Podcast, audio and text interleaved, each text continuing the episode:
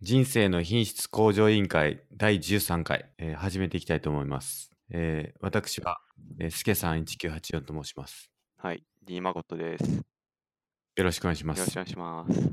えーこのポッドキャストは人生の品質を向上させるということで、いろいろテーマに沿って、どうすれば人生が豊かになるかという話をしていくポッドキャストになっております。はい。じゃあ、えーハッシュタグの説明をしたいんですけれども、ハッシュタグは、えー、シャープ i q o l です。はいえー、ツイッターとかで、えーお便り、ご感想、ご意見など、えー投稿していただけると紹介させてもらえばなと思います。で、えー公式サイトは scrapbox.io スラッシュ IQOL です、えーこちらもですね、各回の小ノートを、えー貼ってるんで、まあそちらも楽しんでいただければなと思っております。はい。じゃあ、恒例のお便りコーナーいきますか。行きましょう。今回、今回は、そうですね、なんか多い気がするんですよ。多い、多い、でもツイッターはゼロだったんですけどね、あの、直接もらったお便りはいろいろあったかなということで、そちらを紹介ししていきたいなと思います。ツイッターないっすよね。まあ、毎度のことですけど、一応見ておきますか。どれどれ。ないですね。ないですね。ないですね。一じ番ゃ、あはい、はい、行きましょ行きましょう。じゃあ、お願いします。う。はい、一つ目、もう終わっちゃった、また一週間待ちということで、これは、すごいですね。ファンの方がいてくれるということで、これもう大ファンと言ってもいいんじゃないかなって思ってるんですけど、はい、もう結構感動しましたね、これは。そうですね。これは多分、前回、あのー配信した時に、すぐ聞いてくださった方なんですけど、はい、聞いてまた1週間待たないといけないっていう感じのことなんですかね。そうですね。うん。ちょっと1週間以上経っちゃったんですけど、はいあの、まだ12回配信できてなくて、はい、これちょっとまた後で話したいんですけど、まあ、ある事情がありましてですね、あの、編集に、作業に支障が出ているということがあるんですけど、まあ、今日か、まあ、今日はちょっと難しいかな、明日明日、には確実に配信できればなと思っております。つまり2月のすい3ません日ですね。ですね、2月4日には、あ、2月3日には配信したいなとはい、思っています。で、この第13回は、じゃあいつになるんだっていう話はい。になります。まあ、それはまだ、僕来週、は北海道行くんで、こちうょっとあ北海道で編集するんかどうなんかっていうことですけど、はい、ちょっと、ちょっと空いちゃうかもしれないですね。わかりました。まあでも収録は、あの、来週またやりましょう。はい。どんどんこう、急が積まれていってですね、編集作業が結構追いつかないという状況になっております。じゃあ次。次、じゃあお願いします。はい。僕も聞き終えました。今回とても良かった。これ僕が言ったんじゃなかったっけな これまたセルフお便りですそうねで。セルフお便りですね、これは。はい。通称。まあ、今回っつうのは何だろう ?11 回ですよね。そうです。それがとても良かったということで。いやー、セルフお便りもね、僕も結構やってるんですけど、今回は割愛させてもらって、はい誠さんの セルフお便りだけを紹介させてもらいます。はい。じゃあ次、お願いします。はい。えー、聞くだけで品質は向上しますよね。っていうことですね。なるほど。はい。これは結構面白い話やなってはい、思ってて、これまあ一応続きがあって、はい。なんというか、いい意味でも悪い意味でも目的なく聞ける、向上する意欲のある人は聞かないですよね、多分。向上する意欲のある人って、向上させなければいけない事象を理解して、そこにフォーカスして何事も行動しますよね。これはなんとなく聞けて、その中に自分の意識外の発見があって、結果的に知識として身について品質向上につながるというか、ながら品質向上。個人的には、向上心のない人の心にも灯火を灯すきっかけがそこかしこにありそうっていうことですね。これはすごい見解ですね。まあでも実際に聞いてなんかやる気が出ましたっていう人がたくさんいると思うんで、これは間違ってないかなと思いました。そうですね。はい、まあ、きっかけになるっていう話を何度かさせてもらったんですけど、僕らは、あの、問いを立てるっていうところが結構あるかなって思ってて、あの、これは何なんだろうかっていうような問いを投げかけてるんで、まあ、それについて考えるっていうのが、まあ、きっかけになるとかっていうのがあるんかなっていう。あとは、確かに向上する意欲とか、うんある人はね、もうそれやってますからね、多分。まあでもある人にも聞いてほしいですね。まあまあ、そうですね。ある人にもなんかまた違う、さらに違うやる気を出しうんてくれるポッドキャストかもしれない。そうですね、確かに。方向性が違ったりとかね、ある、あるかもしれないですねま。たそれも自分の新たなテーマ、自分の中のテーマのヒントになるかもしれないんで、うん。それでも聞いてもらっても全然いいと思います。そうですね。向上心か。まあ、なんか僕は言ってるんですけど、まあなんか、悩んでるというか、まあ人生の踊り場に来てる人にこそ、聞いてほしい ですね。人生の踊 り場、すごい表現が来た。人生の踊り場って言わないですかうんいや、初めて聞きましたね。あ、初めて、初めてですかそれはすけさんが今まで聞いたことある言葉なんですかいや、聞いたことはないかもしれないですね。それか、すけさんがお思いついた言葉なんですかねちょっと調べてみますか。人生の踊り場意味って書いてますね。あ、結構出てくるページが。結構出てきますね。うーん、まあだから、踊り場。踊り場って何ですか踊り場、階段の踊り場とかですよね。そうですね。ちょっとしたスペースみたいな。踊り、うん、踊り場っていうのは、経済用語かな一つは。景気が上昇する局面で、景気の回復が鈍って横ばいの状態にある。普通景気が悪くなる局面では用いなくて、日本経済が踊り場を脱却するとかいう言葉を使うみたいですね。なるほど。まあ、要は人間が人生の踊り場っていう意味で言うと、まあすごい、なんていうんですか、上り調子で生きてきた人が横ばいの状態になって、どうしようっていうほことですね。う、なるほど。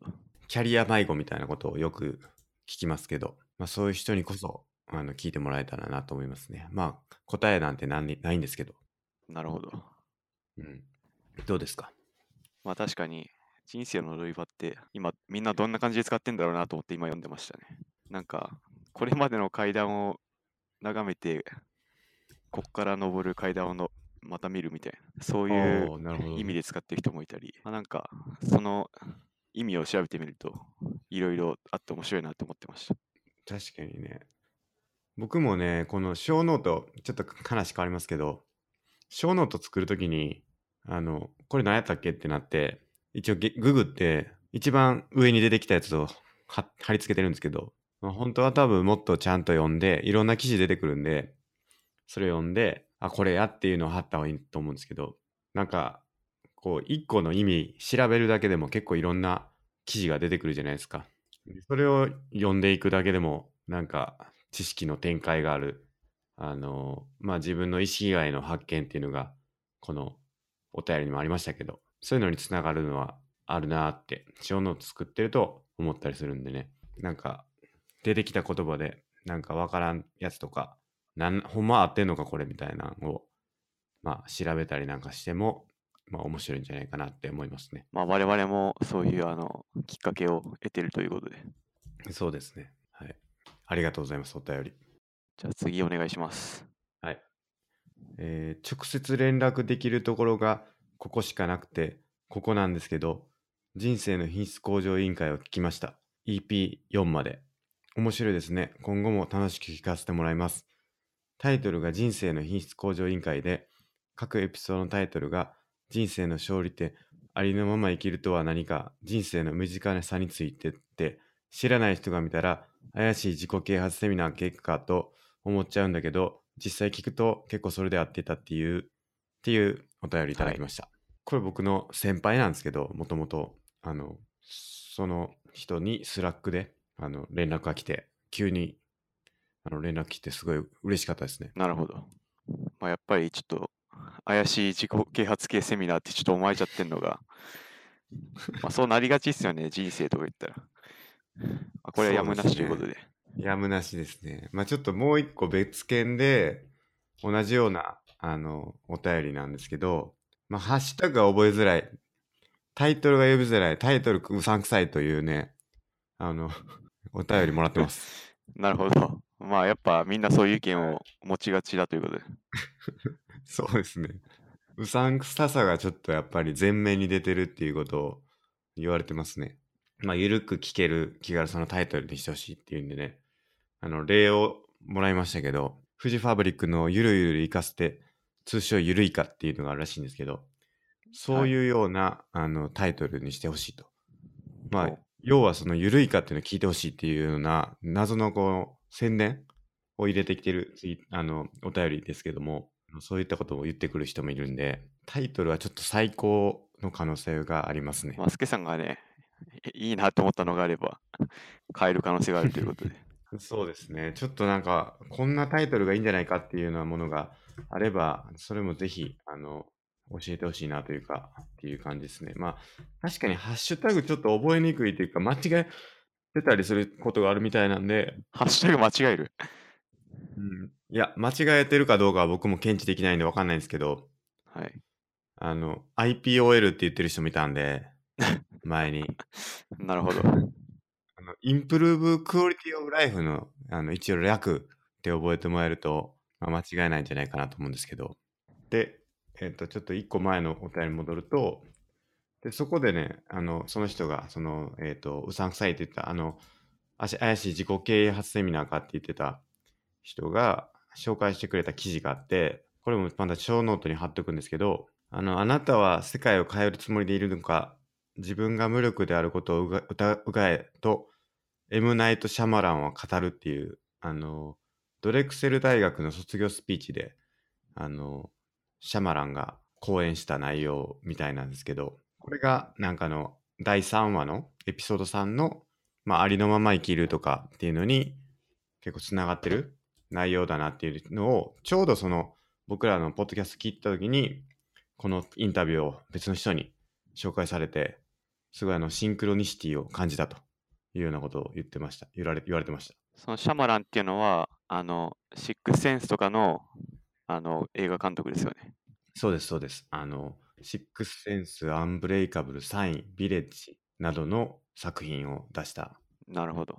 人ですね。これまたすごい面白かったんで、読んでもらえるといいかなっていう。結構そのコントロールできることとコントロールできないことの話をしてて、これはまあ第12話で結構言ってるんですけど、まあ、このインタビュー見てると、あの、エピクテトスが出てきてですね、あの、結構、やっぱりこう、同じこと言ってんなって思ったら、やっぱ結局ストア派の話をしてるっていうのが、まあなんかあるんかなって思いましたね。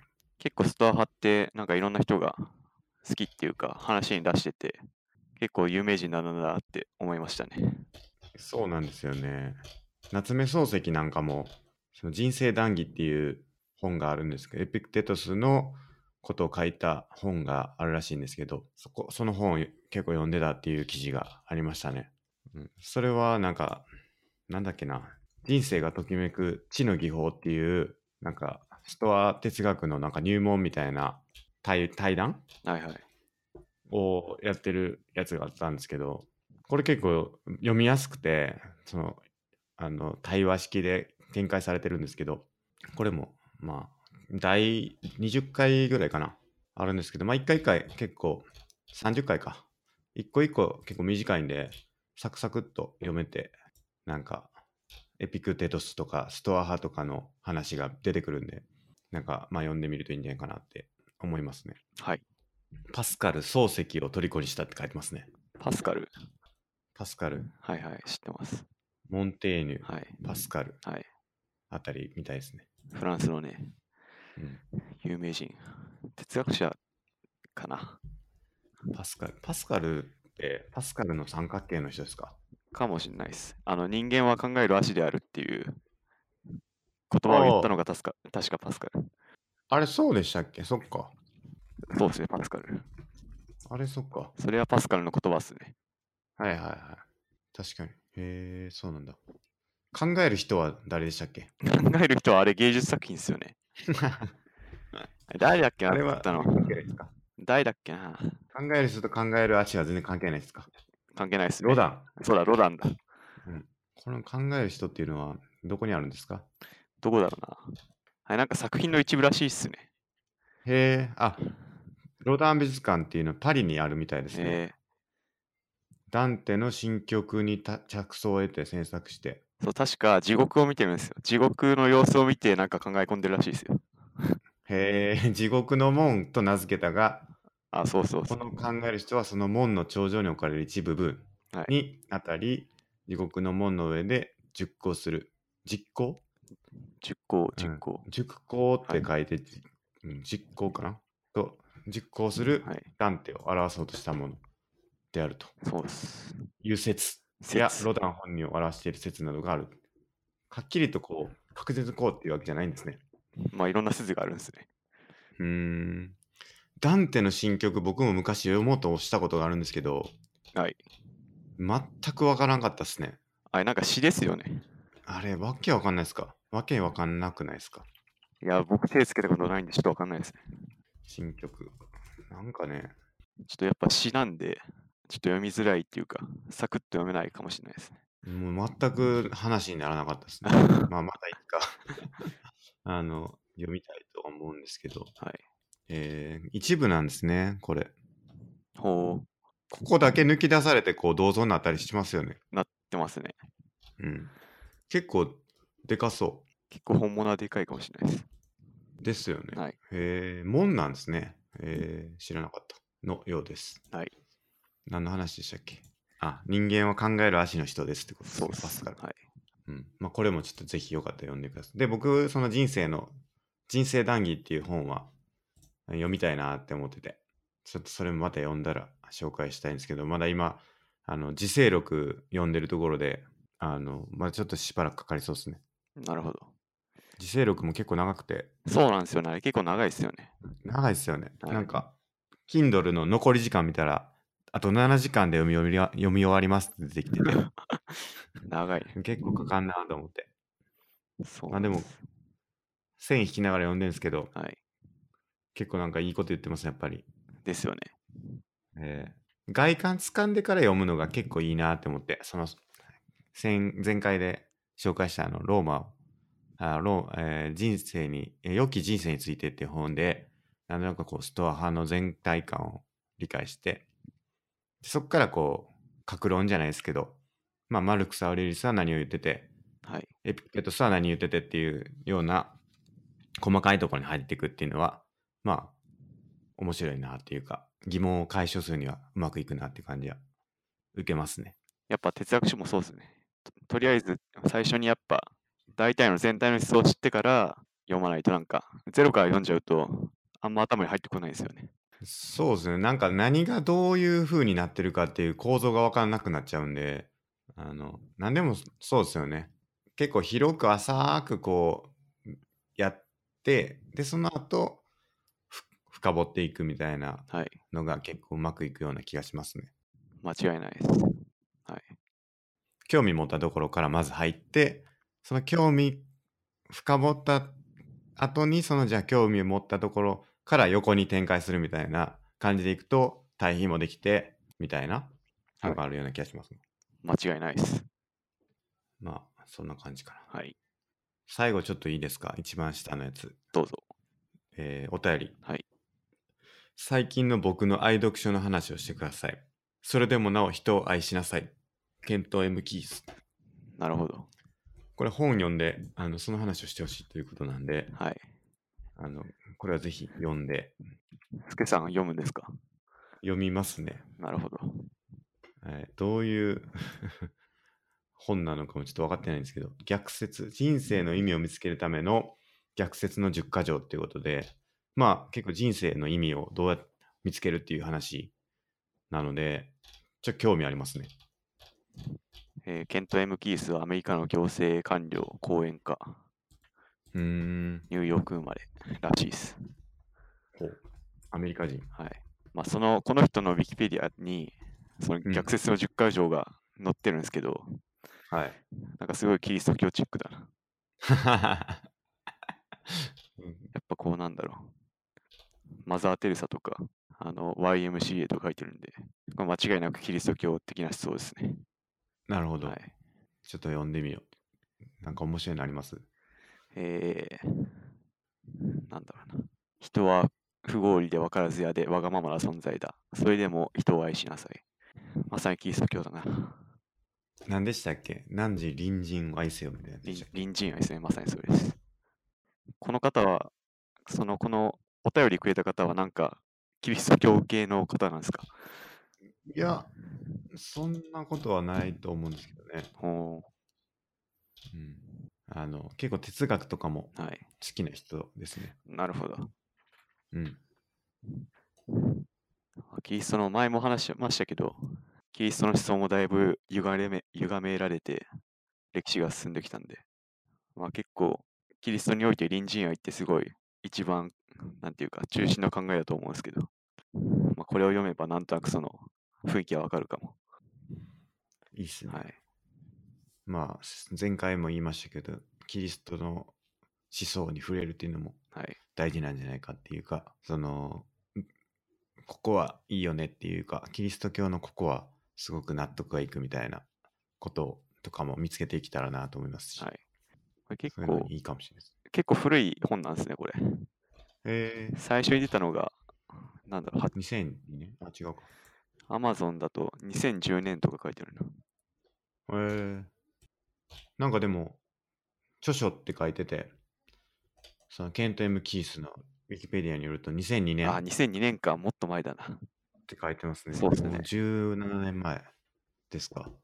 しかも Amazon だと Kindle 版がなくて、まあ、中古だとすごく安く手に入れられそうなんですけど、なんか、どっか、ブックオフとか行ってあれば買おうかな。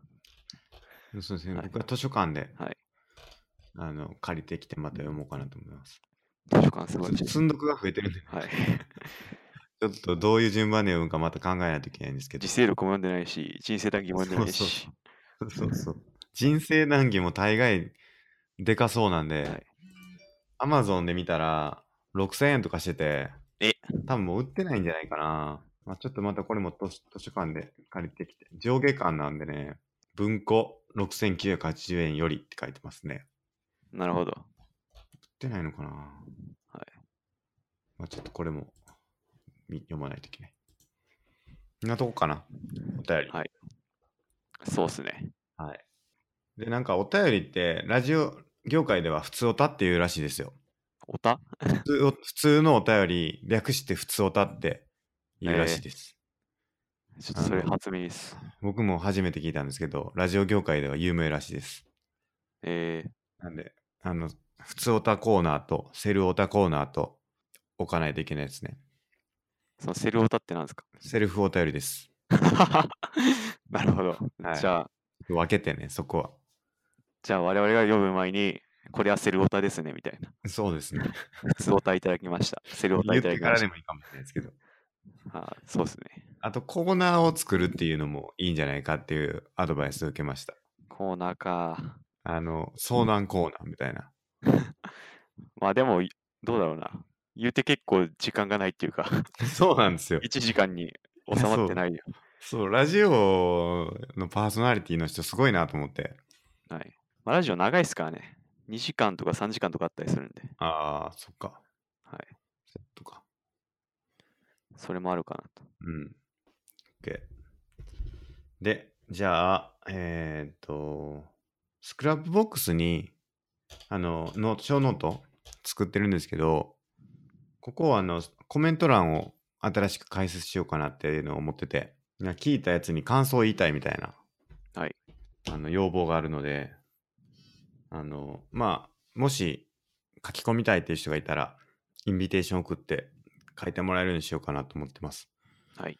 まあもう、オープンにしてもいいかもしれないですね。別に荒らしたりする人いないだろうから。まあ、超人気になってきたら考えましょあ何をですかう。この我々のポッドキャストが超うん人気になって、荒らす人が出てきたら考えあまそうでしょう。すね。そうですね。じゃあ、あの、一旦オープンにして、自由に書き込めるといいかなっていうふうにしますか。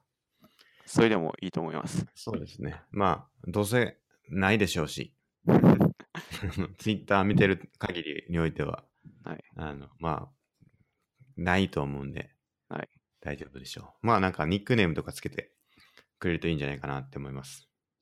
またその辺書いといて、書いときますね。はい。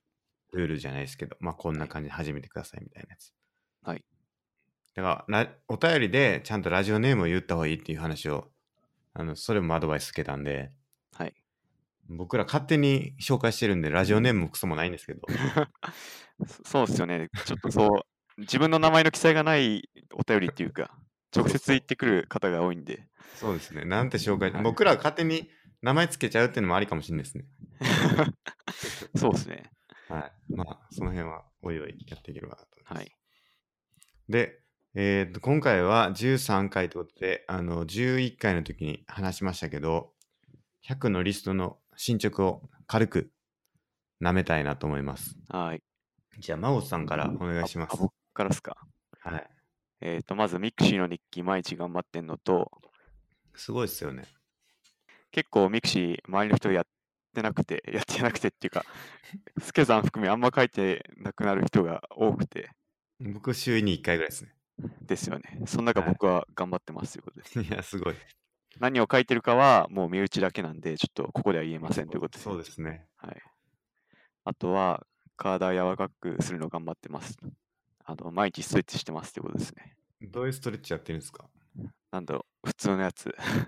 うんなんか足開いて、前屈みたいな。はいはいはい。座った状態ね。あ、そうですね。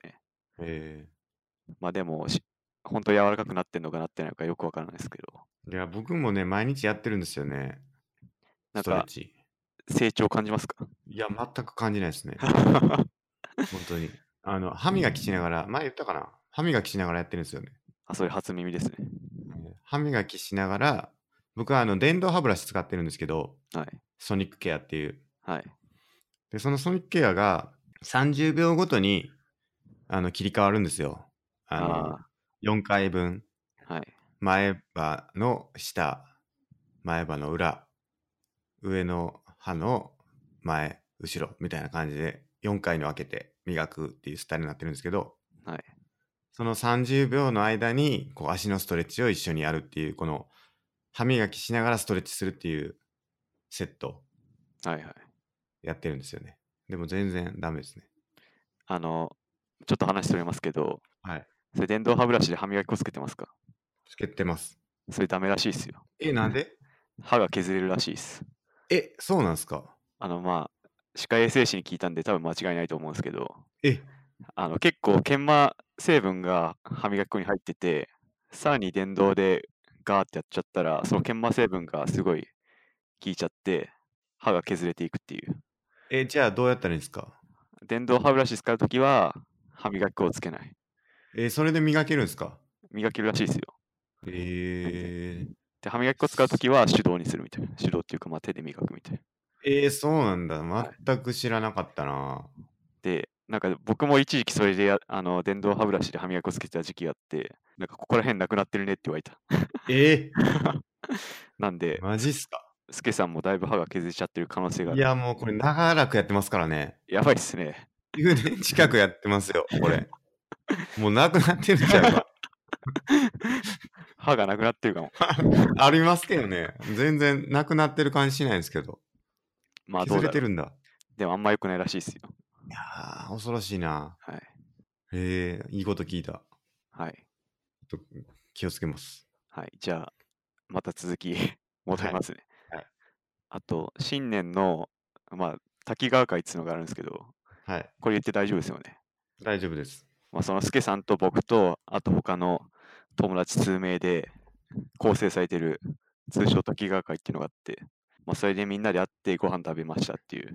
そうですね。まあ、滝川会一応説明すると、僕があの滝川高校っていう高校そ出身してて、出身で、まあその滝川高校の同窓会みたいな感じですね。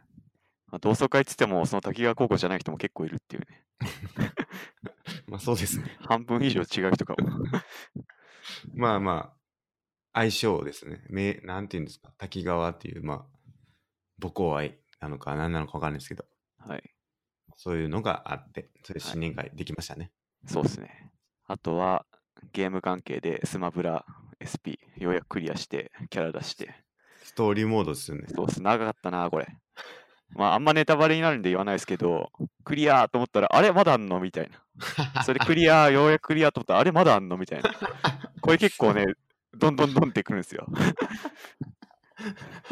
で、それが結構続いて、ようやく頑張ってクリアしましたよって。まあ進めてまみだたクリらア、してないんじゃないですか、やってた ら。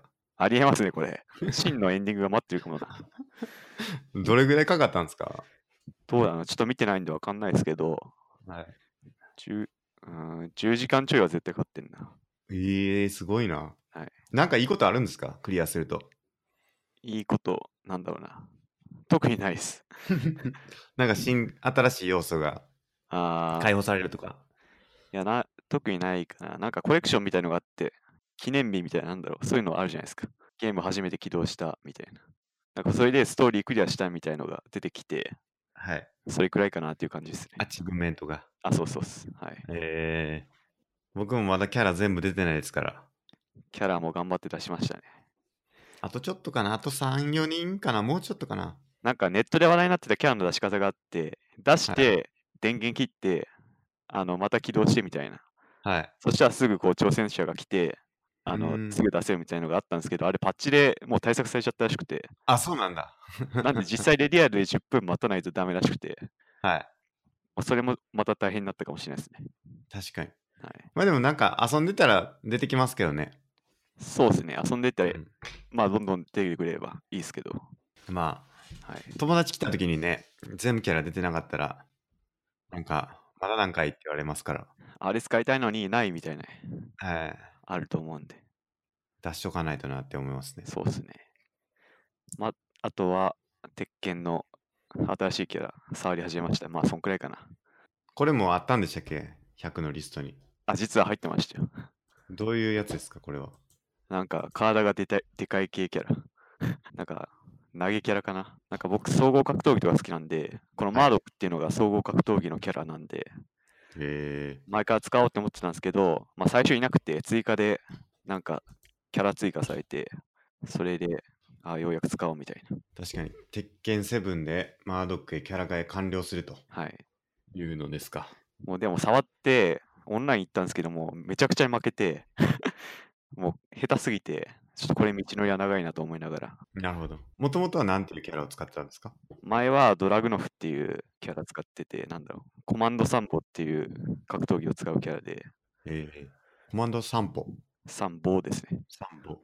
はい。っていうロシアのキャラかな。まあ、それはまあまあある程度使えるまでになったんですけど、マードック来たから使おうかなみたいな。っていうことでちょいちょいやってます。はい。鉄拳僕3かなはいはい。やりましたけどね。どうでした何年前ですかあれ。プレイステーションだと思いますけど。プレイステーションかなもう20以上前じゃないですか。いや、そうですね。キャラとかも多分いないんじゃないですかその時のキャラって。すいや、いますよ、結構。キングとか。キ。キングいますすし、あ、いるんだ。あの、平八とかもいますし、へえ、あの、カンガルーとかもいるんですかカンガルーもいるはず、いな,、いへなえいかな。でも、パンダとかもいますし、クマとかもいますし。はいはい。あれは牧人。あ、 あれってランダムキャラですよね。あ、そうでしたっけはい。あ、そっかそっか。そう。あれ、中身がランダムで変わるっていう。そうかそうか。懐かしいな。なるほど。 20、はいそんな感じですか。そうですね結構進捗してますね。そうですね。ちょいちょい頑張ってます。っていう感じですね。いいですね。じゃあ、スケさんの方、お願いします。僕の方、じゃあサクッといきますはいか。。僕は、あの、よ良き人生についてっていうのを前回紹介しましたけど、それ読み終わりましたと。はい。いうのと、で、こホーセラのマシンラーニングのコースは、週の5週目かないや、6週目か。今6週目に入って、ちょっとね、週5週目のプログラミング課題が結構大変で、あのー、ニューラルネットワークの、あのー誤差逆電波っていう、あの、アルゴリズムがあるんですけど、はい。そこの、あのーなんだろう、実装というか、まあ、概念の理解っていうのが結構難しくて、でそれで手こずってちょっと遅れ気味というか、まあ、1週間に2つずつぐらいのペースではできてるんですけど、まあ、ちょっとここからまたスピードを上げていきたいなって感じですね。なるほど。あの、小鉄道も毎回受けてるんですか受けてます、受けてます。素晴らしい。うん結構ね、難しいんですけど、まあ、なんかチュートリアルみたいなのがついてて、そこ見たら、あの時の講座は間違いが多いから、あ、まあ、当てにすんなみたいなこと書かれてたりとかして。ど どういうことですか、それ。うん いや、だからメンターみたいな人が、あの、書いてるんですよ。その各回の講座に対して、はいあの、アドバイスというか、あの、課題どうやったらいいかとか、そういうのを書いてくれてるんですよ。はい。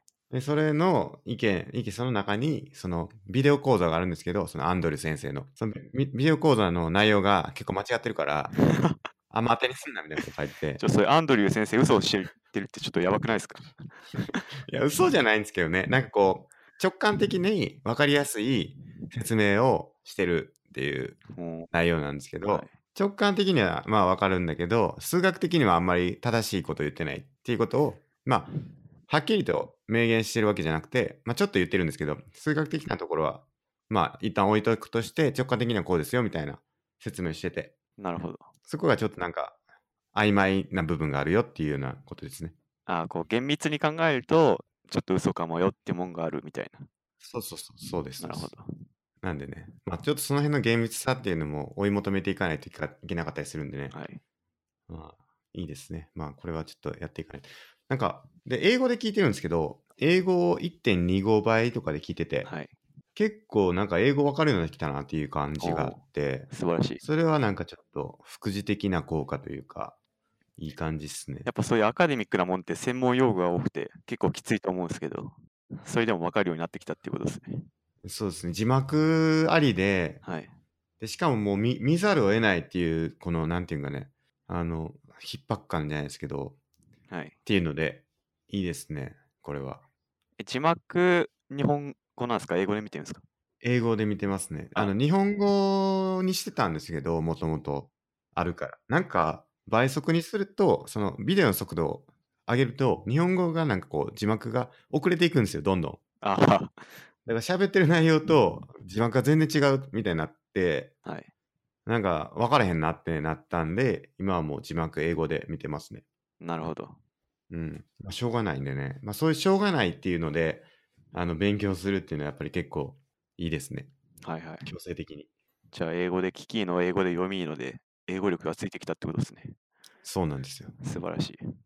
で、なんか最近 YouTube の動画とかを見たし見てるんですけど、英語の講座。結構その DeepMind っていう Google の、あの、知ってます ?DeepMind。なんか、知ってます。 語語とかやってたやつですよね。そうですね、AlphaGo とはかい、最近だとあの、スタークラフトのはい。 AI はいはい。公開されてましたよね、なんか。やってましたね。プロに勝ったとかなんかでしたっけそうっす違っね。たかなまあ、勝つのが目標で、勝ったかはまだわかん、どうなのかなまだ勝ってないのかスタークラフト2の AI が人間に人間に勝利か。なはい。あ、でもプロのプレイヤーを打ち負かしたって書いてますね。おお、すごい。うん。で、そのディープマインドが、あの、講座を公開していて、あれはどこの、どっかの大学の多分講義なんじゃないかなと思うんですけど、えディープマインドの人が YouTube にその動画を上げてて、はいそれ見れるんですけど、これすごい面白いなって思ったのは、あの、YouTube って英語の字幕勝手に出せるんですね。ー、ああ、そうです。僕使ってます、自そ動でれ。はい。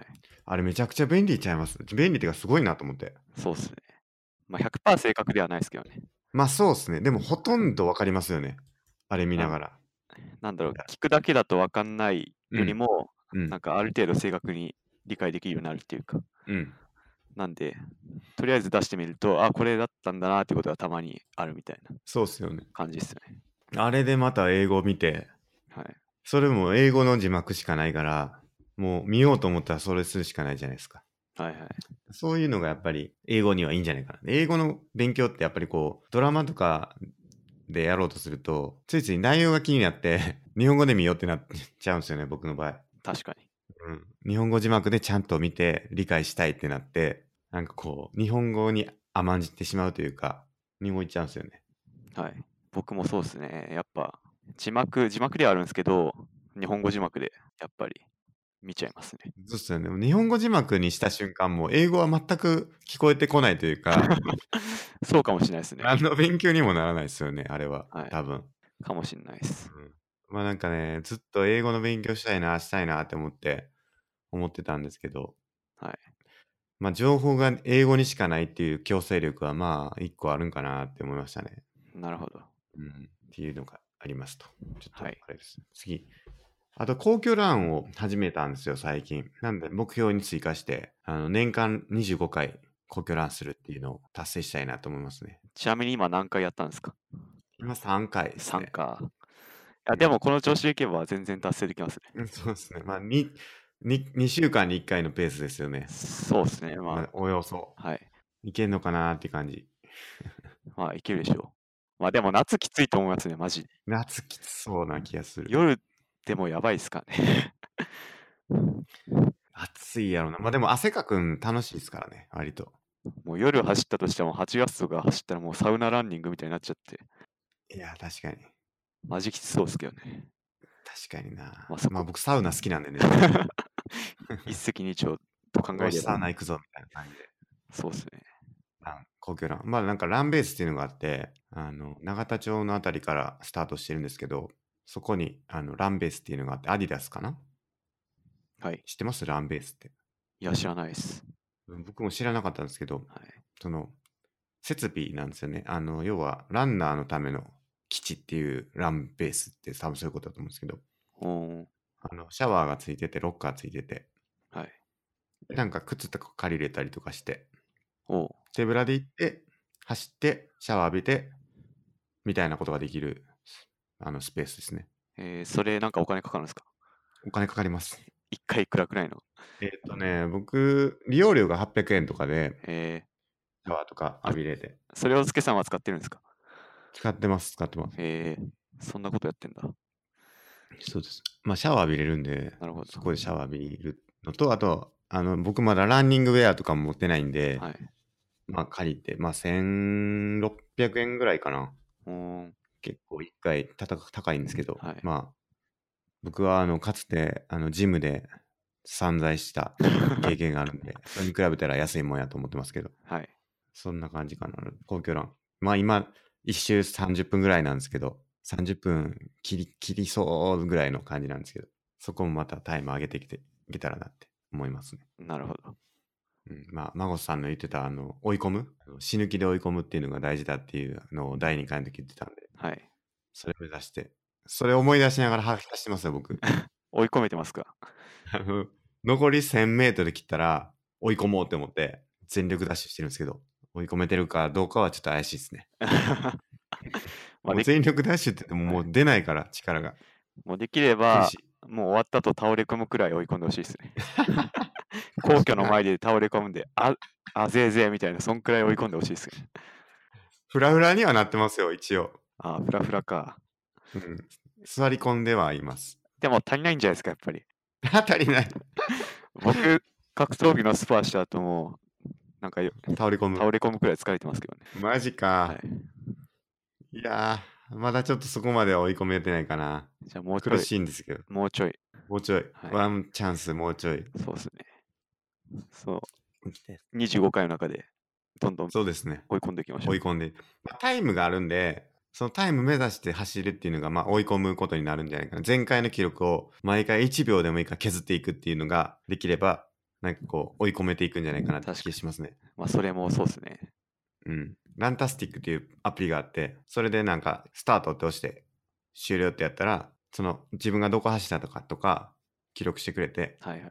でなんかこう1キロあたりのこう速度とかも出してくれてほう。結構優秀というかなんか見てて面白いんですよね走った走り終わってからここでやっぱ疲れてるんやなとかでこう一応なんかなんだろう起伏その坂登ってるとか下ってるとかっていうのも取ってくれてて、起伏もわかるって、それすごいですね。うん、どうどうなってるんかなと思うんですけど起伏も取っててだからこう坂道ってやっぱ苦しんでるとかそういうのも分かるようになってますねなるほど。ですごい面白いんですけど昨日走った昨日なんですけど走ったのはいはい。途中で電池切れて て携帯のほう。 2キロしか記録されてなくてマジショックでしたねあの、iPhone ですか。 iPhone ほう。電池変えたばっかりやの に充電をしてなかったと。ああそうなんですよ27%あったからいけるかなと思ったんですけどねえー、やっぱ寒いところに携帯持っていくとはい電池切れません、切れるかもしれないですね。雪山とかそうかもしれないですね。うんこんな感じはい。でえーっとあとゲームを思いっきり楽しむ無駄なことと思わないっていうのがあってはい。これもね今やれてるやれてるんですけどお、その話いきますか。これがねやばいですねこれまあ、冒頭にちょろっと話した件ですよね。そうなんですよ。これね、ディアブロ3っていうゲームがあるんですけど、これ面白い。ほこれ、ね、いつから ?1 月20、え、2月、1月21日から始めてるんですけど、僕の記録によると。これほんと面白くて、相当やってますよね。う。 やってますね。支障出てますよ、なんか生活に。まあ、出てる人もいますねえ。おつけさんが、あの、その前回の12回か、をまだ出してないのは、その一因はこのディアブロスよね。いや、もう間違いないですね。これ悪魔的なゲームですよ、本当に。面白さ。悪魔的な面白さがあって、はちょっい。とやばいな。まあちょっと前、前回かな。前回、前々回か。第11回の時に、ディアブロの話ちょっとしましたけど、ハクスラ系やっていうんで、もうね、ハクスラのなんかこう、ゴンゲみたいになってて、今回のディアブロ3は。 はい。もうなんか爽快感がすごい。あの、なんていうんかな。クッキークリッカーみたいな感じやなって思ったんですよね。嬉しいでああ、まあ、それに近いかもしれない。うん。なんかどんどんどんどんダメージが上がっていって、敵のな HP もどんどん増えていって、今僕ら、あの、なんですか、敵1兆とかですかね、HP。一丁ありありましたね。で、僕らのダメージもなんか23ビリオンとかなって、はい。もうななん、なんかようわからん単位になって る。どんどんどんどんこう強くなっていくっていうのがあって、成長時間が、あの、得られますね、これ。基本、上がり方が倍なんですよね。そうなんですよね。倍、倍、倍で来るんで、もうなんか、最初と比べたら比べ物にならないくらいな数値になってて、そその結果が一丁っていう、ね。う。なんかシーズン16でタッチが当たったらしいんですけど、はい。あの、キャラに。キャラというか、、はいろんな、あれに、あの、なんですかあの、装備に。はい。その装備のアップデートが、なんか、ちょっと待ってくださいね。すごくて。 なんかね、6セットボーナスが3500%から14000%に 増加 とか。もうなんか単位がようわからんない。何パーセント上がっとんねんっていう。もう100%。倍どころじゃないっていう。 50%とか、もう7倍になってたとか、もうインフレがすごい。そうなんですよね。うんどんどんどんどんインフレしていって。そういうゲームなんで。うん。いや、これほんと悪魔的ですね。はい。これディアブロが作ったんじゃないかっていうぐら い、このゲーム、マジで。人間を堕落させる。マジでゲームなんじゃないかっていう気がしますね。マジで。まさに悪魔のゲームなん悪で魔なゲーム、マジで。やばい、これ。ずっとやっちゃう。はい。もうなんか、じゃあみんなログアウトするわっつって、4人ぐらいでやってるんですけど、ログアウトするかっつって、今日はもう解散って言ってから、黙々とみんなこう荷物の整理とか始めて、 そ全うっすね然ログアウトせえへんやんっていうぐらい、こう、やることがいっぱいありますね。みんな静かになりながら、まだボイチャーつなぎな がら、その装備の編集っていうかな、整理をして、そうなんですよね。みたいなね。やばいですね。解散してから1時間ぐらいはなんか、何気にやってたりするっていうのもあるんでね。そうですね。まあでも、まあ本来の、その、やつでいくと、まあ思いっきり楽しめてはいるかなと思ってて、これは相当達成はい。無駄とは思ってないんで、僕もこの時間を、そうですね。はい、素晴らしい時間だなと思ってるんでね、これは楽しめてるかなと思います。はい。でもこれ1時間ですから、 1位 か。ここで58分、じゃあ残りで話します。残りで発言しましょうか。じゃあ、メイントピックはい。いきますか。今回のメイントピックは、今回は第11回を聞いててというか僕があのー録音編集してる時に思ったことなんですけどまあ仕事とゲームって何が違うんだろうかっていうことを思ったんですよね。ほなんか結構なんか孫さんのスタンスとしては明確に違うっていうスタンスう。はい。でしたよね。そうですね。えっ、と一応その振り返りしとくと何の話でしたっけ何の話でしたっけその仕事とゲ、仕事のゲームの話の違いの話でしたっけそうですそうです。なんどういう流れだったっけなコンフォートゾーンか。コンフォートゾーンの話の時に、いやいや、なんか難易度簡単でもお金もらえたらそれはそれでいいっすけどね、みたいな話でしたよね、確かあそうだ、僕は、そうだ、コンフォートゾーンで、別にそんな、なんだろう、楽しくなくてもお金もらえたらいいよみたいな話だった気がしますね。そうですよね。なるほど。そうだ、そううだ。ん。で、そこから、僕スケさんがうん疑問が出てきたぞ。そうなんですよ。仕事とゲームは何が違うんだというのが、ちょっと僕はなんか見えてないですね。なるほど。うん。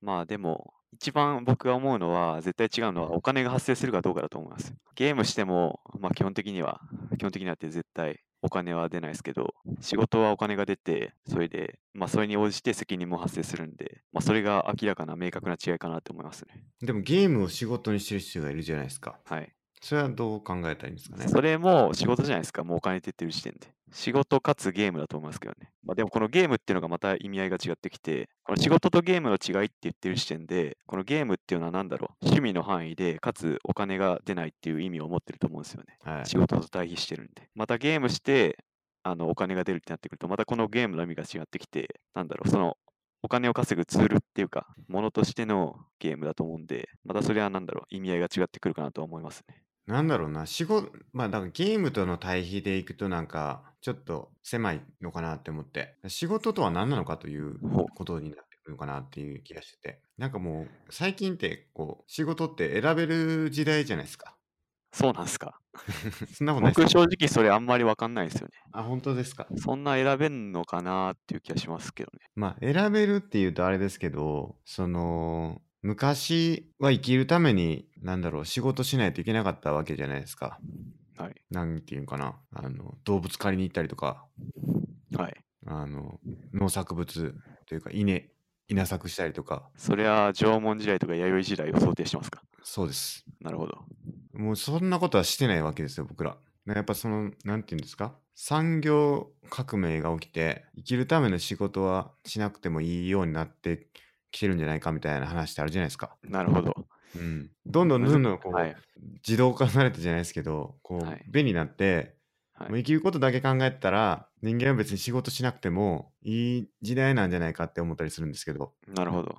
うん。っていうじゃあ意味今で。うん今からでも決意すれば、うん弥生とか縄文時代の仕事が仕事っていうか狩猟採集民族みたいな生活をして生きれるんじゃないかっていうことですかそうです。それを、なんていうはいかな、選べばというか、それだけができれば別にっていうことかな。まあ多分そこで僕はちょっと違うなって思うのはもう嫌おうがなくこのなんていうか社会に組み込まれちゃってるんですよね人間は全て特に日本に住んでたらもういきなりもう仕事とかほっぽり出して狩猟民族になりますってもう税金払わなきゃダメだしなんか調査とか来たりするし家構えようとしたらなんか土地買って家買ってまだ税金払わなきゃとかダメなるしなんかシンプルにそこに戻るってことはもう無理だと思うんですよねちょっと違うかもしれ ない。ちょっと違う言 い言いたいことは違いましたいや、その、そこに戻ろうっていう話じゃないんですけど、あの、要はその、昔は、はい。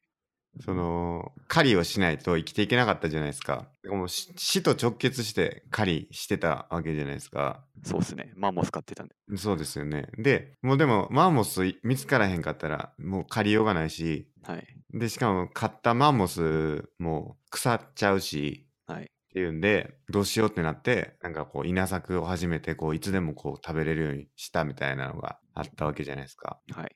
ていう進歩を遂げていった結果、もう食べるっていうことだけ考えたら、別に誰も働かなくても機械が全部やってくれて、みたいな世界なんかなって思ったりもするんですけど、なんかこうどんどんどんどんこう便利になっていってて、便利になってるのに仕事は減っていかないっていう矛盾があるんじゃないかっていうよく言われるような気がするんですけどそういう話でななるほどんでこういつまでたっても人は仕事をしないといけないんだろうかという疑問があるんですよね。でも今も仕事しなきゃ死ぬんじゃないですか。うん今もお金なかったらし死ぬと思いますけどね。まあ社会的なセーフティーはあれど、 なんでなんですかなんでなんですかなんで死んじゃうんですかうーおん。かしくないですかいや、おかしいですかね。 いや、お金なきゃ死ぬのは当たり前だと思いますけど、お金、 いや、なんでお金ないんやろって。ああ、お金ないんだ。やっぱ働いてないからじゃないですか。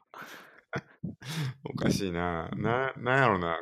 なんだろだってう。、そのスケさんの疑問がまだよく分かってないですけど、生きるためには食べる必要がある。食べるためには、今の社会であればお金が必要。お金が必要なら働く必要があるっていう。そうですね。はい。なんでまあ逆それはそうなんですよ。逆に働かないならもう全部ダメになってっては生きれなくなるっていうい。そうですね。ことだと思うんですけど、ええ。なんだろいや、そうなんですけど、僕らの仕事っう。て、はい。全部生きる方向に向かってるかっていうとそんなことはなくて、はい。まあ、なくてもいい仕事っていうのはいっぱいあるわけじゃないですか、はいはい。その生きるっていう意味では言うとその、まあ、要はエンタメとかまあなん かまあその点ディアブロがなくても別に人生に影響はないみたいな。そうそう人生にてか、まあ、食べれないことはないというか別にじジアブロを作ってる人はあの人間を生かすために働いてるわけじゃなくて余暇をこう作るとかっていう方向になってると思うんですけどそんなことをこう縄文時代の人がやってたら怒られると思うんです よ はい。お前何ディアブロ作ってんねんって絶対言うと思うんで、なんかそこの、なん、なん、何が起きてるんかなっていう、はい。その、縄文時代は怒られてたのに、今はディバディアブロ作っても怒られないっていうのは、何が違うんやろうなっていうのは、仕事って何なんやろうなって思うことなんですけど、なんでだろう。多分それはみんなそれぞれお金を稼ぐ方法を考えた結果じゃないですかね。そう、だからお金って何なんやろうって、その、生きるにつながらないものもお金になってるから、もちろん。で、しかもそっちの方が多いわけじゃないですか、今って。直接その、なんていうんですか、そういうのって一次産業とかって言うんですか、違うか。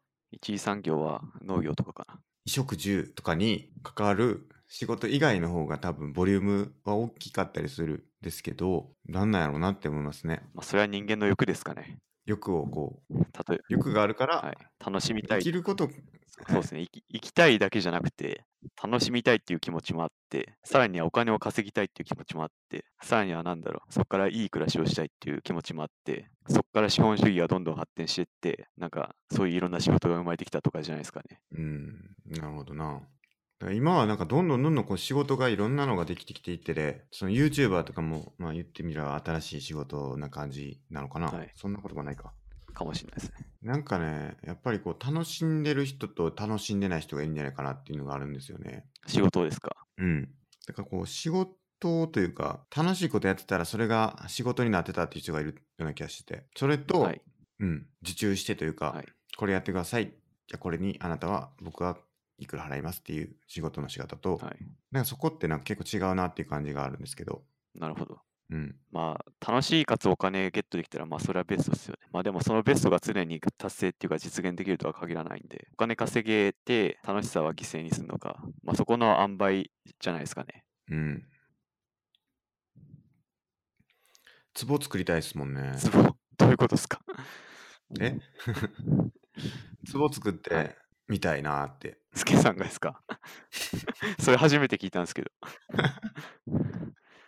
僕やっぱね、物を作るの好きなんですよ。おだからやっぱいいつか、あの、スイスの、あのーバーゼルフェアおに時計を出したいっていうのがはい夢にあるんですけど、そういうなんか物を作るのって面白いなって思ってて、なるほど。うん、で物を作るのがすごい楽しくてそれを売って生計を立てるっていうのはすごい楽しそうやなっていうイメージがありますけどね。なるほど。うまあ、んそれ達成できたらもうベストですよね。うん。何なんだろうな。仕事は楽しいもんなのか、何なのか難しいな。なんか仕事って何なんやろうなっていうのが分かんないですよね。なるほど。うんまあ、さっきの話でいけば、一番は生きるためだと思いますけどね。生きるために必要なもの。そう、お金を稼ぐために必要なもんだと思いますけどね。なんか、なんかホリエモンとか、もう仕事しなくてもいいいいぐらいのお金持ってるじゃないですか。はい。でもなんかこう、仕事してるし、でなんかこう、仕事楽しいわ、みたいなことをよくツイートしてますけど、なんかやっぱこう、一旦こう、自由を、自由というか、もう経済的に解放される必要があるのか、ないのか、はい。どうなんですかね。仕事を楽しむためには、経済的な自由が必要なのか。うーん、難しいですね。その、だからお金を稼ぐためには、あ、いや、そのさっきの、楽しむためには、ね、そのトレードオフみたいな話があったじゃないですか。でじゃあ、経済的な自由があれば楽しめるんですが、っていう。まあ、その経済的な余裕があった上で仕事したいと思うかどうかだと思いますね。なんかなんか人によっては、なんか宝くじ当たってもう仕事辞めました、自由な生活してますとかいう人もいると思うんで、まあ、その経済的な自由があるにもかかわらず働いてる人って、それでもやっぱ仕事が好きだと思うんですよね。そこに楽しみがあると思うんですよ、まあ、それは人によるかなっていう感じです。マゴスさんは僕はどうだろうな。もう言ってしまえば、例えば今10億円僕が手に入れて、明日から仕事しますかっていうことですよね。はい。ああ、ちょっと悩 むな。しないかもな。どうだろうな。今の仕事はしないとかっていうのがあるかもしれないですよね。ありえますね。なんか格闘技のことやるかもな。うん。でも格闘技やってて、それがなんかこう、真剣にずーっとやってたら、はいお金になる。てか、そのお金稼ぐっていうのがありましたもんね。ありましたね。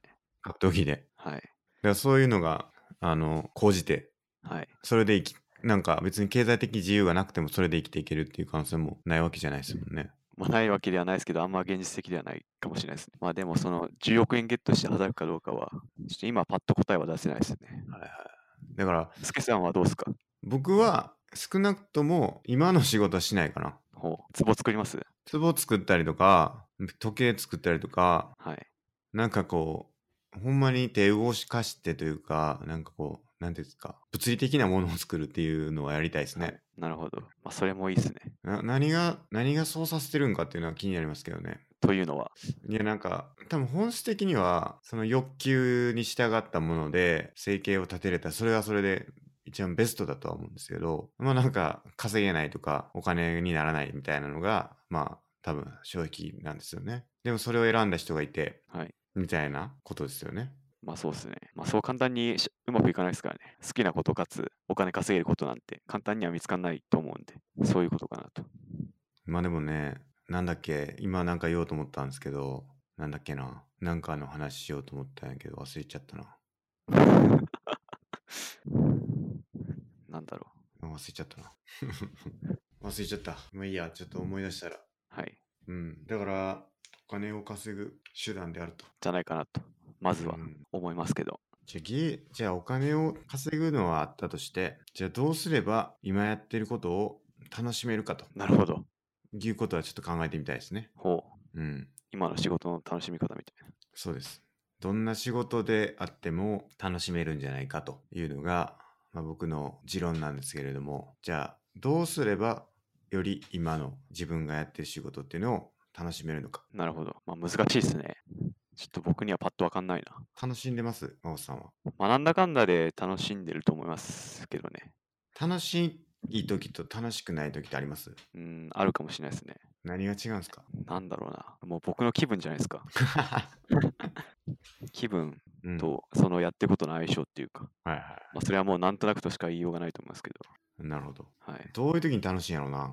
うーん、わかんないですね。もうそれ好みじゃないですか。確かにそうなんですけど。もうリンリンゴとバナナどっちが好きかレベルの好みじゃないですか。でもね、やっぱね、こう、抽象的に考えると、楽しいと思うものというか、瞬間っていうのは結構共通してるような気もするんですけどね。僕の場合は、同じことを何度も同じ方法でやるっていうのはがい、楽しくないんですよ。なるほど。うん。で、一回やったことは、次は違うやり方やりたいんですよ。はいはい。だから、なんか、もう絶対これ無駄やんって思ってるようなことを、このやり方絶対無駄やんって思った時に、それをちゃんと改善できて、よりいい方法になって、結果的に短縮できたっていはいうことがあれば、すごい楽しいというか、なんか要は、あの、ディアブロと一緒なんですけど、あの、ネネファレムリフトっていう、まあ、ダンジョンがあった時に、前回と同じ、全く同じタイムで、あの、ずーっと周回するんじゃなくて、ちょっと改善するみたいなのがちゃんとできるみたいな、そういう、なんか、一回やった後、もう一回やるときに、ちょっと工夫を凝らすみたいなのができると楽しいし、それに結果が出ると楽しいから、それをなんか否定されるようなものっていうのは結構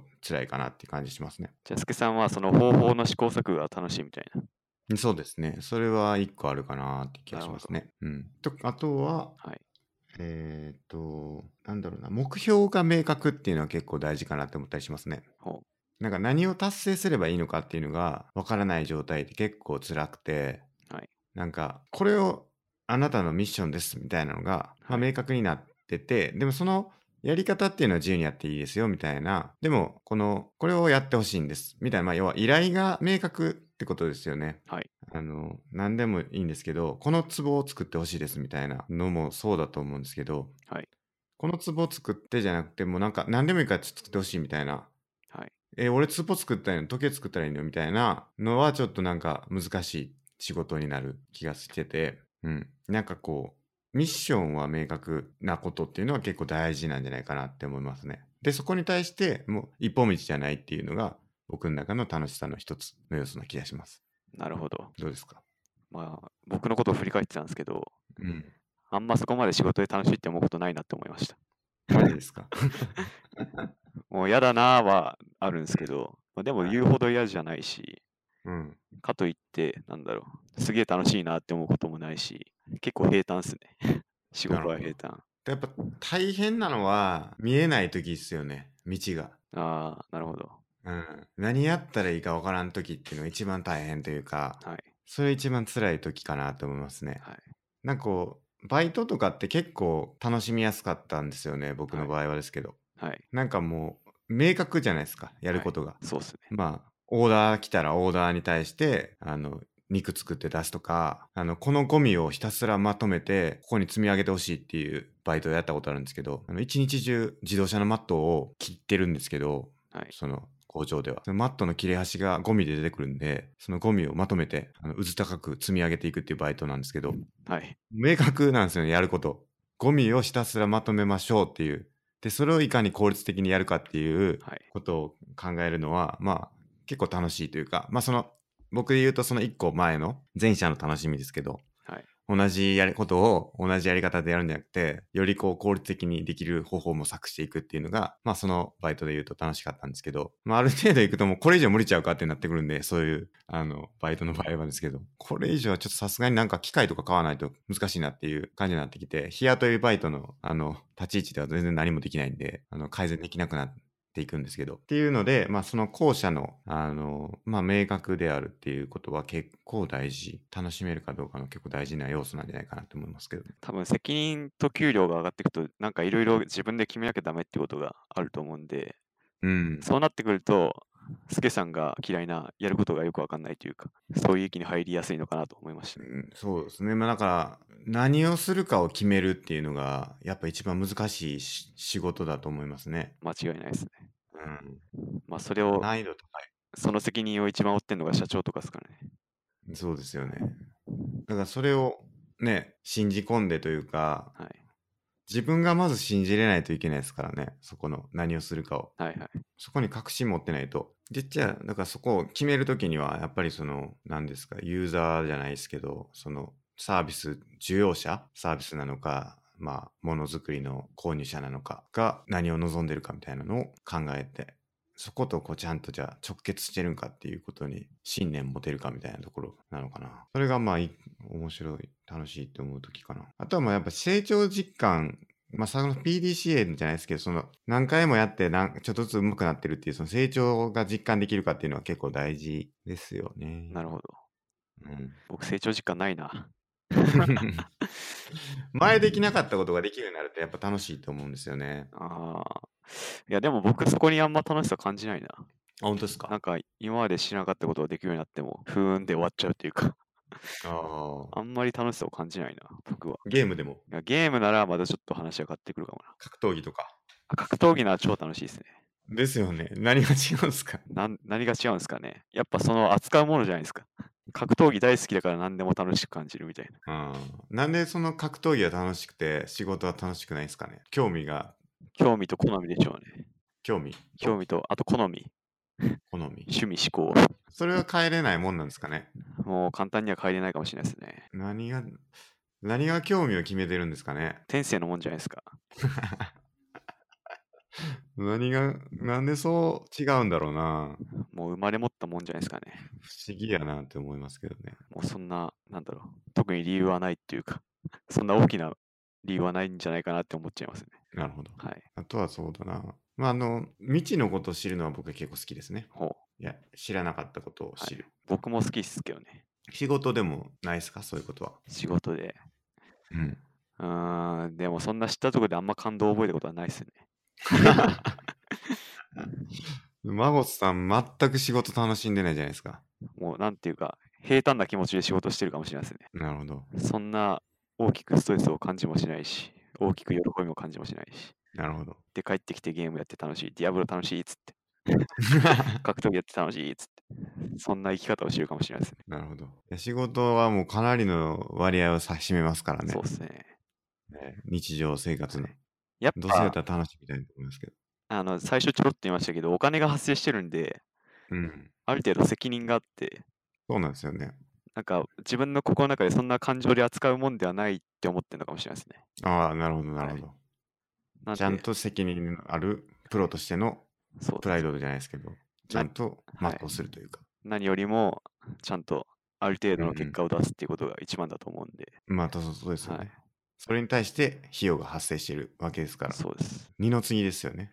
なんでそのストレスがたまるとか楽しいとかはあんまり考えてないのかもしれないですね。なるほど、なるほはど。い、まあ、確かに、そんなことを考えてる場合があったら、成果出せよと。いうことなんですかね。 まあ言ってしまえばそうかもしれないです。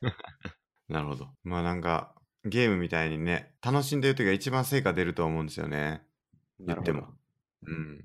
僕の場合ですけど。まあそういう楽しいかつ成果が出たらいいと思うんですけど、うん。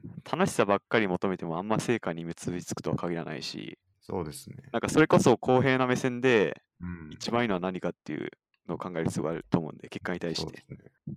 なんで、なんだろう、その楽しみとかは、あんま僕は脳内から出してんのかもしれないですね。まあ楽しいっていうか、集中してるはい。状態だと思ってて、その成果とつながるっていうのは、そのずーっとその集中した状態になるから、なんかこうずーっと気になってて、その要はもう常に考えてるような感じに感覚になって、あのアイディアが出たりとか、解決法を探したりとか、はいっていうので、そのまあ没頭するっていう感じですかね。ってなったら成果につながりやすいっていう感じで、まあ没頭してるってことはまあ楽しんでるってことだよねっていうようなニュアンスかな。まあ確かに、うん。なんだろう。集中してる時はありますけど、うん。けどそれが楽しいかって言われたらちょっとうーんって思いますね。なるほど。はい。なんか気づいたら集中してるみたいなのが理想的ではありますけどね。そうですね。うん、余計なことを考えてるとかじゃなくて、そのシャマランのそのあのスピーチにも書いてましたけどあのパズルの娘とパズル作ってたらしいんですけど娘とパズル作って1個のピースをはめてまた次のピースはめてっていうのをこうやってたらしいんですけどなんか途方もないこれ無理やって思ったらしいんですけどえそれをこう集中して一個一個やってっていうのをやったことがすごいなんかこうなんていうんですか高揚感をだんだん感じ出してでそれがなんていうかな、まあ、目の前のことに集中したら最終的にこうパズルが完成してたみたいなはい。ことなんですけど、まあ、なんかこうなんていうんですかねその自分人生の絵が結構見えてなくてそのなんだろう何を作っていいか分からへんというか状態だとなんかこう自分の目の前のことに集中することはできないんだけどとにかくこうその絵があるっていうことを信じてその自分の仕事っていうのが仕事とか自分の目の前のことがそのなんていうんですか絵を完成させるんだっていうことを信じていけばいつかその絵が完成するみたいなはいはい。ことを書いて書いてて、はいなんでなんかその没頭するっていう意味ではそのこの人はまあひたすらもう自分の一個の一つのシーンを良くする作業だけに集中してもうそのシーンをマシにする作業だけに集中したみたいなはい。でそれをもうちょっとずつやっていって最終的に映画が完成してそれがまあヒットの一つになったみたいな話をしててはい。だからその雑念にとらわれずにもうなんか自分の目の前にあるこの一個のピースをはめるっていうことだけに集中するみたいなのが実はそのなんていうんですかねあのいいものを作っていくっていうのの実は あのきっかけなんじゃないかみたいなこと書いてましたね。まあシャマランは、その映画こそ人生だったからかもしれないですね。うん。その映画を作ることがもう人生のほぼ全てだったと思うんで、けどまあ、特に僕とかは別に仕事が全てだと思ってないんで、 それは見つけないんですかえ、何をですかそういう全てだと思えるような仕事を。 うーん、思ってないですね。別になんか、ディアブロ楽しいし、格闘技も楽しいし、別になんか、一つ捧げられる仕事を見つける必要もないと思ってるんで、特に見つけようとは思ってないですね。なるほど。はい。僕はなんか見つけたいなって思いますけどね。その、全てを捧げられる仕事ですか。そうですね。まあ没頭するのがやっぱ結構好きなんで僕も。はい。没頭ししてた方が、まあ、成果も出るし、はい楽しいし、いいんじゃないかなって思いますけど。じゃあ、ディアブロボットっすね。ディアブロには没頭します。 ディアブロには没頭しますね。間違いなく。はい。もうなんか、じゃあ常に没頭してたいってことですかそうですね。ほう。うん。ディアブロでも没頭し、仕事でも没頭しみたいな。そうですね。マジっすか。うん。それはそうかも。そうししたい。そうあるんだったらそうなりたいなっていう感じ。まあ、それはそれでありかもしれないですね。なんかディアブロみたいに、あの、時を忘れて、あの、仕事をするみたいなことは、ちょっと一回やってみたいですけどね。なるほど。今僕は経験ないんですよね。そんなに。マジっすか。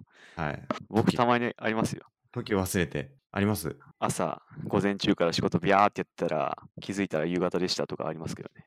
あでも、それはなんだろう、忙しい時あ、はい。とかありますけど、けど、それが楽しいとは僕は思わないですね。えああ、疲れたわーで終わっちゃうんで、ー、なるほど。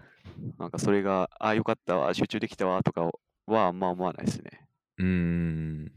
はい。まあ、没頭、そんなしないかな。はい。してみたいなって。なんか、僕の周りの人とかで、結構そのもう本当に寝食忘れてやる人っていいるんですけど、すごいなって思って。まあ、それを良いと思えるのは、やっぱ仕事への愛ありきだと思うんですよね。そんな愛が良くも悪くもなければ、なんだろう、僕とかまさにそうですけど、特にそんな仕事に大きな愛はないんで。そういう人はなんだろう、結果あんまり集中して没頭してやったらで、なんかポジティブな評価は出ないかもしれないですね。ああ、自分のとして。はい。うん。なんで、何なんだろうな。そこに対してなんかこう、はい。特別な思いを持ってるのは何なのかっていうのは確かに不思議ですね。やっぱ愛ありきですね。仕事への。な仕事っていうのがやっぱちょっと広すぎるんかもしれないですよね。まあ、それもある僕かはもしれないですしそう仕事に対してではないような気がしててやっぱりこう何かに集中するっていうのが、まあ、好きなんですよねほうんまあ、受験勉強の時とかももうずーっとやってましたし一日中もうあの時はそれこそ没頭してたんですよ勉強に苦しいなーってまあ今 あ忘れてるだけかもしれないですけどなんかこう楽しかったなーって感じがあってなるほど。なんかそこと比べちゃうかなーっていうのはありますけどね、なるほど。うん、まあ、やっぱ僕もさっき言いましたけど、やっぱお金が発生してんで、あんまそう、そういう気持ち持ち込まないですね。そうですよね。はいい、や、なんだろうな。なんか僕の中では、そのぐらい集中してやった方が、はい結果的にいい仕事はできるやろうなっていうのが、なるほど。まあ、確信としてあって、はいだから、そこの状態にいけてない状態っていうのは、なんかやっぱこう、6割、5割とかっていう力しか発揮できてないんじゃないかっていう感覚なんですよね。ほうん。う。なるほど。うん、だから力発揮したいっていうのがあるんですよねやっぱり全力を出したいほうっていうのがありますねまあ全力か。うんまあ、やっぱさっきも言いましたけど、全力出して集中したイコールいい結果なのかな って思っまあちゃいますね。まあ、出した結果がいいかどうかっていうのは、その別で評価しないといけないと思いますね。はい。その集中したからよしっていうんじゃないとは思うんですけど、なるほど。うん、だからそれはそれとして、はいそれはまあなんか自分の気持ちとしての問題で、じゃあ実際アウトプットどうやったんって言った時に、別に全然集中してない時に出したやつの方がいいやんってなったら、それはそれの方がいいし、で、そのなんかちょっと別で評価しないといけない気がしますね。で、まあ仕事なんだから、当然評価だ、あの、いい仕事しないといけないよねっていうのがあるから、まあその、もちろんその後者のちゃんと評価するっていうのはすごい大事だと思うんですけど。まあ確かに自分が楽しい、集中できて楽しい、かつうん成果が出たら最高ですけどね。うん、まあそうですね。はい。僕はそうなんじゃないかなって気がしますけどね。なるほど。集中して、もう本当にしっかり考え込んではい。出てくるというか、気づくとかっていうことが、まああるんじゃないかなって気がしますね。ああ、ちょっと今思ったのが、 はい。僕そんな仕事で使いたくないなって思いました。疲れないんですけどね、別に。なんか集中して、やっぱ、まあつ、なんだろう。まあ僕は集中したら疲れると思ってたんですけど、なるほど、なるほど。なんか本気でやったら。うん。でも最低限のなんだろう。力で最高の結果を出したらまあ最高だと僕は思っちゃうんで、うん、なるほど、なるほど。はい、まあなんだろう僕はそこはちょっと違うかなって今思いましたああ、なるほど、なるほど。僕は力発揮したいですね、もう思いっきり。うん。僕前からそうで最低限の力で結果を出すことにこなるほどう。集中してるってい うかなんだろう頑張ってはいるはいんで、はい特にスケさんも受受験で確かトップ合格してやろうみたいな思ってましたよねあそうですね。でも僕はもう合格すれば別に最低点でもいいやと思ってるんでやるからにはもう本気でやろうっていうのが僕のモットーというか、あの、なんやろうな。うん、そうですでね。あ、と合格するにもその準備にしろしてももうギリギリのラインまでギリギリの必要な最低限のことだけやって最低限のラインで受かればいいやと思ってるんで、まあ、そこはまた違うのかもしれないですね確かに。僕スケさんは、はもうフルスロットルで走りたいってことですよね。そうです、そうです。あの、やっぱ、まあ、それは保険もかけてるんですけど、結構僕人生に保険かけるっていうのが、まあ、テーマにはなってるんですけど、まあ、なんか、受験とかはトップ合格目指しておけば、まあ、なんかちょっとミスっても合格はするやろっていう。だからこうギリギリ目指してたら、そのギリギリミスったらこう終わるじゃないですか。確かに。だからこう、ギリギリを目指すんじゃなくて、もうちょっと上を目指しておいて、結果的に、あ、まあミスってもよかったってなるようなことを考えてましたね。なるほど。うん。っていうのと、まあ、普通に楽しいっていうはい。のもありましたけどね、トップ目指すってどんな感じだろうなっていうか、あの、再現がないじゃないですか、結局。まあ、2位の人の 再現があるかもしれないですけど、まあ、まあ、どこまで記録伸ばせるやろっていう感覚じゃないですけど、でそれは楽しいなっていう感じはありますけどね。なるほど。 うん、な なるほどな。だから、必要最小限の力でっていうのが。はい僕もね、なんかそういうのはあるんですけどね、自動車の運転免許とか、大はい体そういうの失敗するんですよね。最小限の一番コスパよく受かろうってやると、もう大体落ちるんで、はい。何事にも全力で取り組むということが、まあ、僕にとってはすごく大事なことなんかなって思いますね。なるほど。うん、なるほど。面白い。はい。ちょっとこれ仕事はね、僕もずーっと考えてることなんで、ちょっとまたこれも、またなんか別の本とか読んで、答え見えたらまた紹介しますね。そうですね。なんか、スケさんで、スケさんの中で新しい仕事に関するテーマが出てきたら、そうですね。また話しましょそうですね。まあ、まだちょっと僕仕事についてはしっくりきてないんで、10年ぐらい働いてますけど、まあ、ちょっとこれは多分仕事とは何だろうかっていう問いを、まあ、僕の中では打ち立てたんですけど、これは結構大事なことかなと思ってて、なんかこう、このポッドキャストでもその人生とは何なのかっていうのを問いに立てたと思うんですよ。はいでそれがきっかけで、この人生についていろいろ調べることになって、なんかちょっときっかけじゃないですけど、ストア派みたいなの見えてきて、あ、こういうふうに考える人がいるんだっていうようなことが見えてきたりしたんで、まあ、仕事についても、仕事とは何なのかっていうので、まあ、問いを立てて、はい。それをし調べていく。まあ僕の中で多分調べが足りてないとか、まあなんか中途半端な知識なことが多い気がしてて。あ例えばそのベーシックインカムとかもあるじゃないですか。はいはい。そういう話とか。まあ僕も全然全然議論でき、議論っていうか、あの話したりできないぐらいの、あのもうか言葉知ってるぐらいなんで、まあそういうのとかもいろいろ調べたりとかしてみたりとかするきっかけになるんじゃないかなって思って。ちょっとその辺はまた知見を得たら、あの、紹介したいなと思います。ちょっとかなり長くなっちゃったんで、そうですね。これはもう2回に分けてもいいぐらいの 分量になってますけど。はい。はい。またこれ編集大変やな。そうですね。頑張ろ頑張っう。て頑張っくだていさきいま。す。はい。こんなところかな、今日は。